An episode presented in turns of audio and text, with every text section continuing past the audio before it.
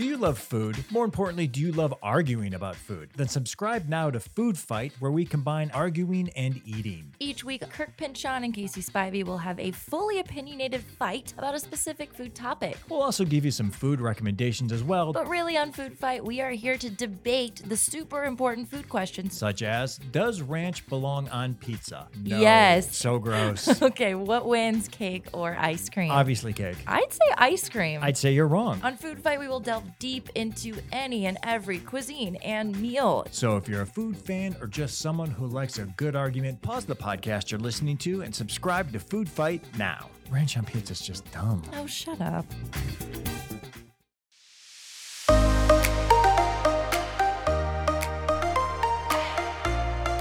Welcome to the Girl on Top Shallon XO podcast. I'm your host, Shallon Lester, and you might know me from my YouTube channel, where I analyze celeb relationships and scandals for the lessons we can take into our own lives.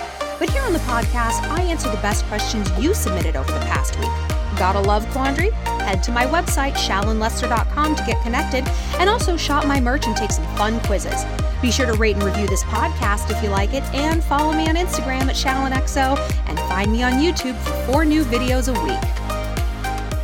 Welcome back to the podcast, Shalloners. All right, let's get our mind clear and our body relaxed to really get into the message because I know it's probably right. It's very weird times. So, we're going to roll our shoulders back and drop them down.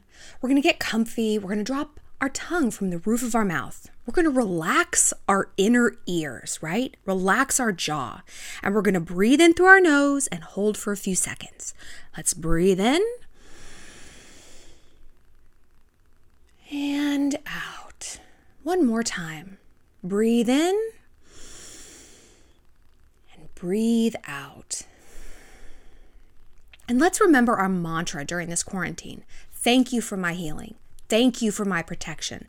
I'm in a place of peace. I am in a place of trust. Thank you. Because when we call out those blessings ahead of time, they arrive a lot faster and we really do stay protected. So, speaking of staying protected, our first question is from Jen, and she feels like maybe she's a little too protected and isn't really making the connections in her life that she wants. So, she said, I've always been shy and never really had fulfilling friendships. Recently, though, I started studying psychology and tried to use the tools that I learned in therapy and meet new people. And you know what? Uh, it worked. Girls, I tell you, therapy works. She said, I know a lot of people, but I wouldn't necessarily call them friends. I don't get invited to things often, and I always feel like I have to do the work, or, you know, at least that's what I'm telling myself. Whenever someone is unreliable, I blame myself because I still see myself as this loser that no one really likes. I also have depression and social anxiety disorder. I don't know if all of this is in my mind or people actually don't like me. I don't know very many people who everyone likes and they hate themselves. Do you know what I mean? If you hate yourself, that is the vibe you're putting out to the world. You're coming across as, you know, indecisive, probably kind of flaky yourself, or like ultra, ultra, ultra attached because you feel like you need people to like you because you aren't at home in your emotional real estate. And I think you're telling yourself this story, not like you don't have anxiety and depression. You, you know, obviously, if you've been in therapy, you probably do. A doctor's probably told you that. But let's not define yourself by that. I hear all the time, girls, I can't do X, Y, or Z because I have anxiety. Baby girl, everyone has fucking anxiety. I'm, I'm, telling you this to make you feel better. And if that doesn't make you feel better, that's a red flag, okay? Girls, like, you're harsh about stuff like this. If you think I'm harsh about this, that tells me you enjoy your victim narrative. Because if you truly want to be an alpha female, if you want to be this warm blooded animal, you're going to, it's going to be like, oh, but wait a minute. Wait, everyone deals with this? Okay, so I'm not alone. So I'm in good company. So there's resources available for me. You see that as a good thing. But if you want to define yourself by this and think it's the thing that makes you so special, then you won't want to hear that, right? It doesn't make you special. And I'm not saying that Jen is saying that it does, but this is just a general message. Having anxiety or depression is not the thing that makes you special, okay? Your mind is what makes you special. Your personality, your heart, how you treat others, what you can give back to the world, your intellect. Your your deficits are not the special thing about you, right? I dare you, if you don't believe me, I dare you to go up to somebody in a wheelchair and say, hey, you know what? Um, no, I don't want to know what you've done with your life, what your hopes or dreams are. All you are is that chair. That's all you are, is those gimpy little legs. Oh, you don't want to do that? Why? Because you don't believe that about other people. So don't tell that story to yourself about yourself. And I am going to continue to be harsh harsh about this issue. Do you know why? Cuz this is what I fucking do here, guys. I build you up. I don't want you using anxiety or depression or fill in the blank as an excuse to stay small emotionally small, intellectually small, experientially small, sexually small. I want you to get out there and be a hoe. I want you to get out there and be a boss. And you can't do that if you're telling yourself that you are broken and every negative outcome in your life is because of this. And that this is also, ironically and twistedly, the thing that makes you interesting. It isn't interesting, it's boring all of your gifts and traits and humor and experiences, those are actually interesting. I want to hear about those. I don't want to hear that you get anxious. I get anxious too, and I hate it. And you know, I don't talk about it because it isn't interesting and it's not how I define myself, right? And it's not how we in the Shalantourage are going to define ourselves either. Okay, I got really off topic. Back on topic. So, Jen, I'm super proud of you for going to therapy, like super duper proud and studying psychology. Then, because I feel like a lot of people who have like psychological issues, um, like myself, study psychology, but they a lot of times they don't really absorb it. You know, they're really more about parroting back what they've learned and not applying it to themselves. I have a friend who's like this. She's gone through therapy, she reads all these self help books, but if you try to like psychoanalyze her, not here for it. Not here for it.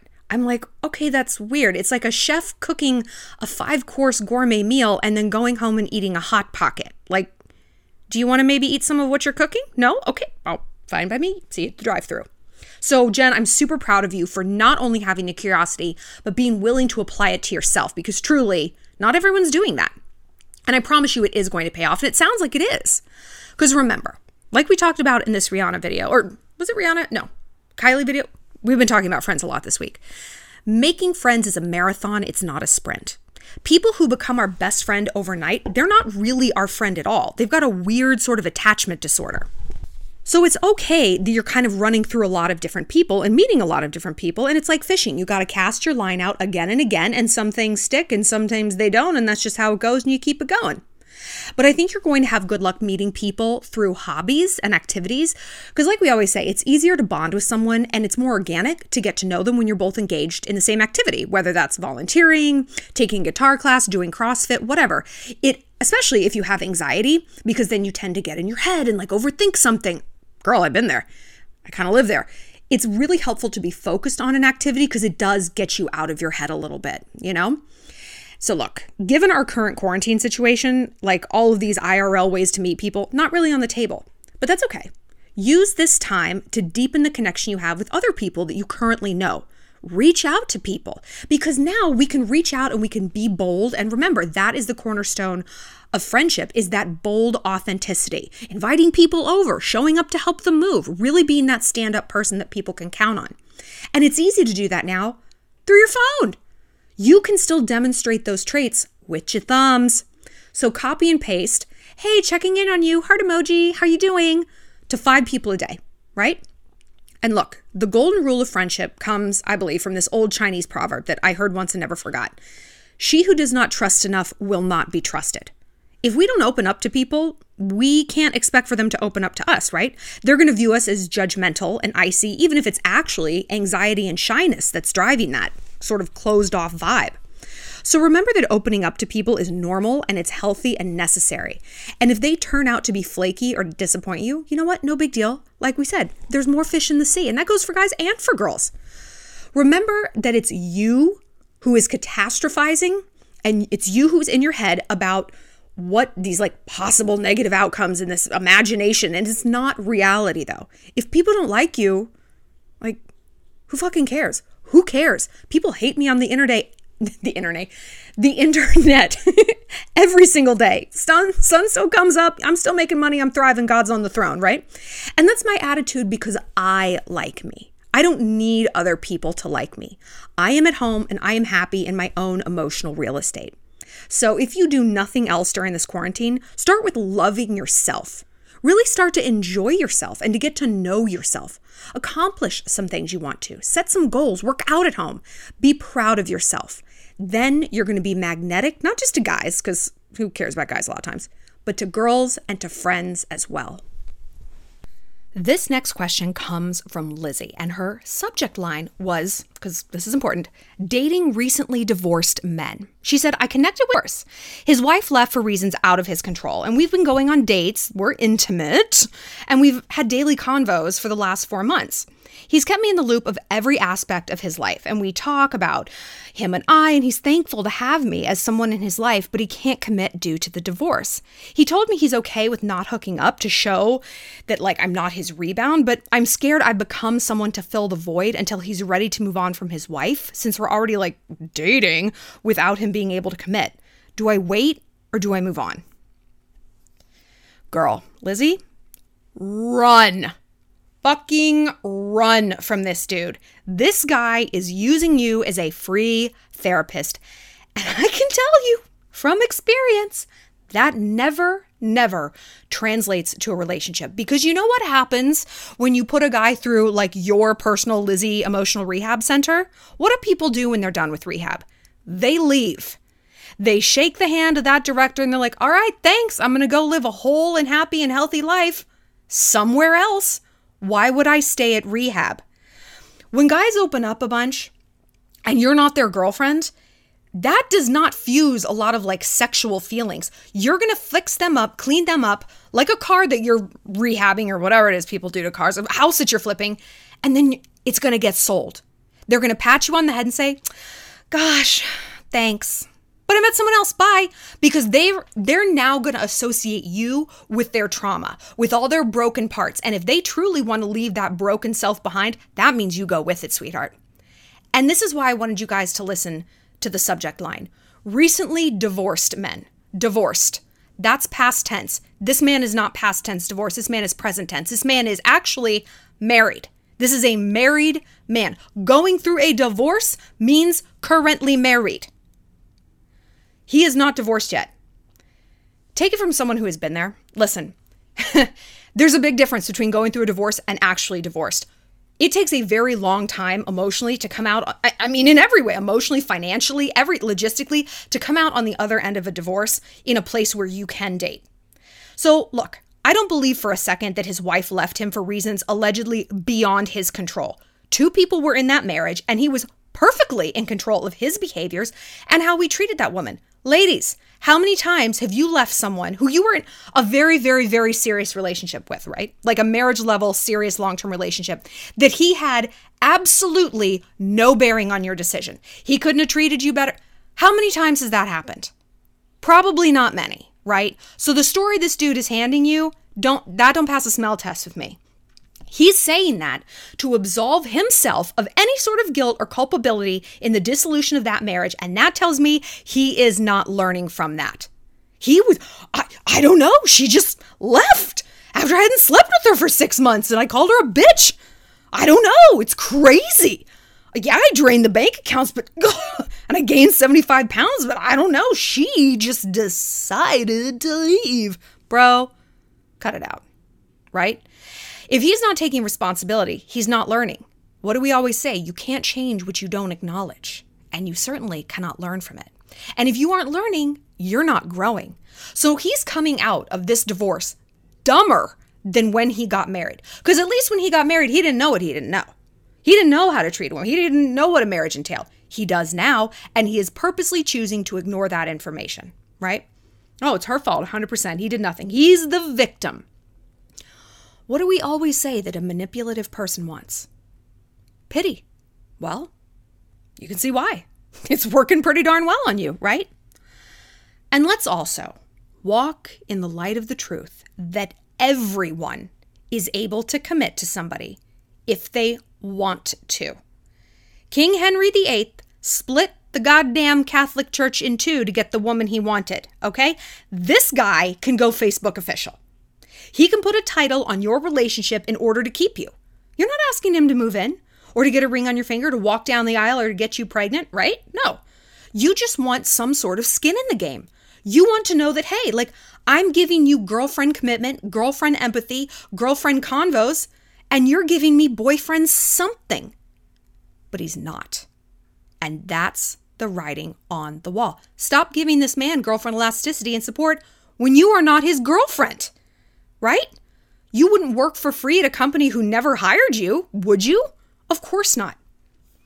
That's what's going on here free labor. You tell this man he can pay a therapist and talk to you when the ink is dry on his divorce and the dust is settled, and not one single minute before that. The rehab center is closed. This next question riled me up. I mean, don't they all, right? So Haley submitted this. She said, I don't know what to do. I fell in love with a professor when I was two years while I was a student. And for one year, we talked about how we, we would date once I finished. We had sexual phone conversations and video chats while I still was a student. And when I wasn't a student and 18 and he was 30, we saw each other twice in about one week. And the second time we hooked up. And then he dropped me off at home and ghosted me. I was, of course, devastated. And he's been using intermittent reinforcement since. Like, he messaged me on my birthday, but I didn't respond. I'm 24 now. Should I report him to this college or just let it go? Oh my God, I hate older. Oh, I hate older guys. I hate them. I hate them. I hate them. So, look, I would definitely report him, and I'll tell you why, okay? Him ghosting you after he got sex from you tells me that that's all he was really after in the first place. I mean, sure, he enjoyed you and like he wasn't faking having a connection to you, but if someone vanishes after you guys have sex, the writing is pretty much on the wall in terms of their character and their goals, you know? And this is what's fucked up is like sometimes guys don't even know that that's all they're after. But baby girl, he's not 17 too. He's 30. By 30, historically, most men had already been to war. They had four kids. They might even have grandkids. Like people's lives were underway. Self awareness was underway. I expect from someone, fine, you don't have to go to war. You don't have to build your house from scratch like my grandfather did. No big deal. You do have to have a modicum of self awareness about what you're after and what you want to do with your dick. Call me crazy. Call me high maintenance. That's my line in the sand. And so him being like, well, I, I didn't know that's all I wanted. Tough shit. That's not an excuse. Not an excuse. Intentions don't mean anything because that's still what he did after the fact, right? And if that is how he is, just out to hit it and quit it, you better believe he is still doing it and doing it to other girls, other young girls. If you told me that you guys had a full on relationship that ran its course in like a normal way and like things just didn't work out, like, look, I still would not have been here for that because you know how I feel about older men preying on young girls. But I wouldn't tell you to ruin this dude's life simply because you're heartbroken and wanted revenge. Like, I wouldn't say to do that. Just because you have a card to play doesn't mean it's always smart and healthy to play it. But that's not what this is. This isn't revenge. This man is a predator. And what do predators do after they get what they want? They tear it to pieces and they walk away. Pretty much the first rule as a professor or a therapist is do not fuck your students or patients. And like for us on the other side of it, right? Oh my gosh, I should not. Like I shouldn't, right? I should not have a crush on this professor, on my therapist. And for us, it's just like, ugh, I shouldn't. For them, though, like it's written in stone. You don't do this. That's like, you know, Professor 101. It's like first day of professor school. Don't do that. It's not silent or unspoken. It's literally in their contracts. It's in HIPAA laws. And there's a reason because the power a professor has over the students is already huge, right? It borders on cult like. And if they add in a romantic element, it's incredibly corrosive and can leave a lasting mark on that young woman for years to come, if not longer. I mean, look at how long this has been affecting you 18 to 24, that's a hell of a long time, right? There's a reason you're not supposed to hook up with your students. And this little fuckface just does not get to do that. He just doesn't get to act like this. He knows it's wrong. He doesn't care. Well, you do. And it's time to stand up for yourself and to do what's right. So, baby girl, be brave. Even if the college doesn't do anything, oh, shit, I'll cyberbully him. You know that I will. At least you can look yourself in the eye, knowing that you did everything that you had to, you know, to do. You did everything that you could and you stood up for yourself and for young women. I think that alone is really going to help you in terms of moving on and getting closure closure from a really awful and corrosive situation. I'm proud of you.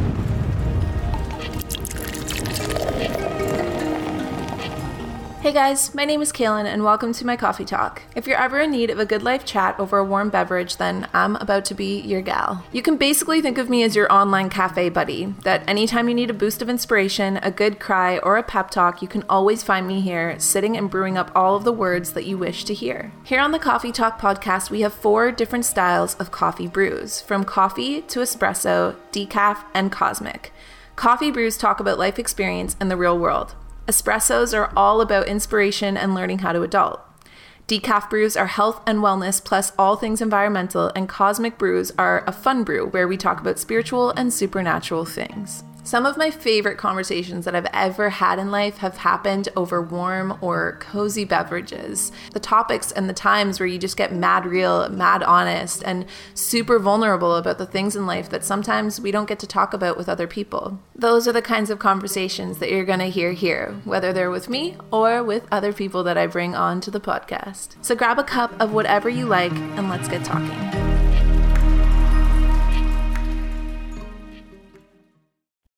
So we're going to end with something a little bit lighter than, you know, sexual predators and divorced douchebags. Okay. So Mary said, I'm in a serious relationship with a guy who is smaller in general. And you know what? I'm tall. I've never dated a shorter guy, and I told myself it's so silly to lose a great dude over something so shallow.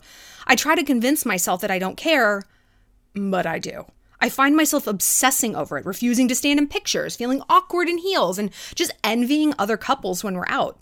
I've also lost weight so I don't look larger next to him. How can I be more confident in my relationship with the short guy and just stop caring what other people think? Okay, listen. This breaks down to two ways. So, first of all, if this is something that your boyfriend is fixated on, also, that is a problem. I dated shorter guys for a long time and I only stopped. Like, not that I minded the height difference necessarily, but I minded how bad their attitude was. They always had a chip on their shoulder. One guy flat out told me he always felt compelled to fuck the hottest girl in the room just to prove that he could. And I mean, he did. He cheated on me relentlessly, and he was never, ever going to stop, right? Because he was never going to grow. But look, let's say that your boyfriend like doesn't care. This is no skin off his back, and he's fine with it because a lot of shorter dudes like they don't care. I did feel the same way that you did when I was dating short guys. And I'm barely five five. So when I say guys I dated were short, like th- if you're shorter than me, you are a tiny man. But I felt like awkward and exposed next to my five foot three inch boyfriends. But then one of my friends, because she dated short guys too. It's like when we were in the music scene, and musicians are always short. Like if they were the tall jockey guys, they probably wouldn't have been bored enough to pick up a drum set anyway. You know what I mean?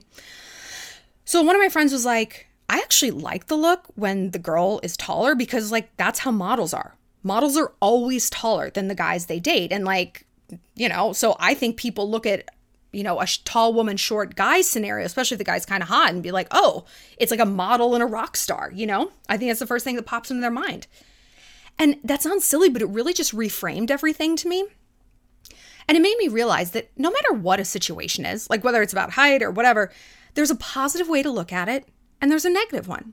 So let's try to look at the positive one. If you're happy in your relationship, who the fuck cares what other people think? Whether it's about your height or your weight or what kind of car you drive or where you live or whatever.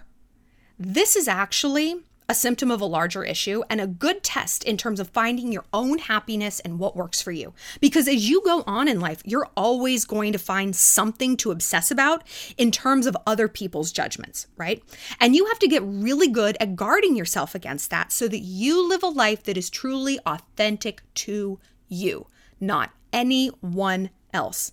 Your life is not a democracy. Nobody else gets a vote. Well, that's it for this episode of Girl on Top. Thanks for being part of the Shalantourage. If you have a love question you need some help with, find me on my website, shallonlester.com, and be sure to connect with me on Instagram at shallonxo and subscribe to my YouTube channel. Stay sweet, stay savage.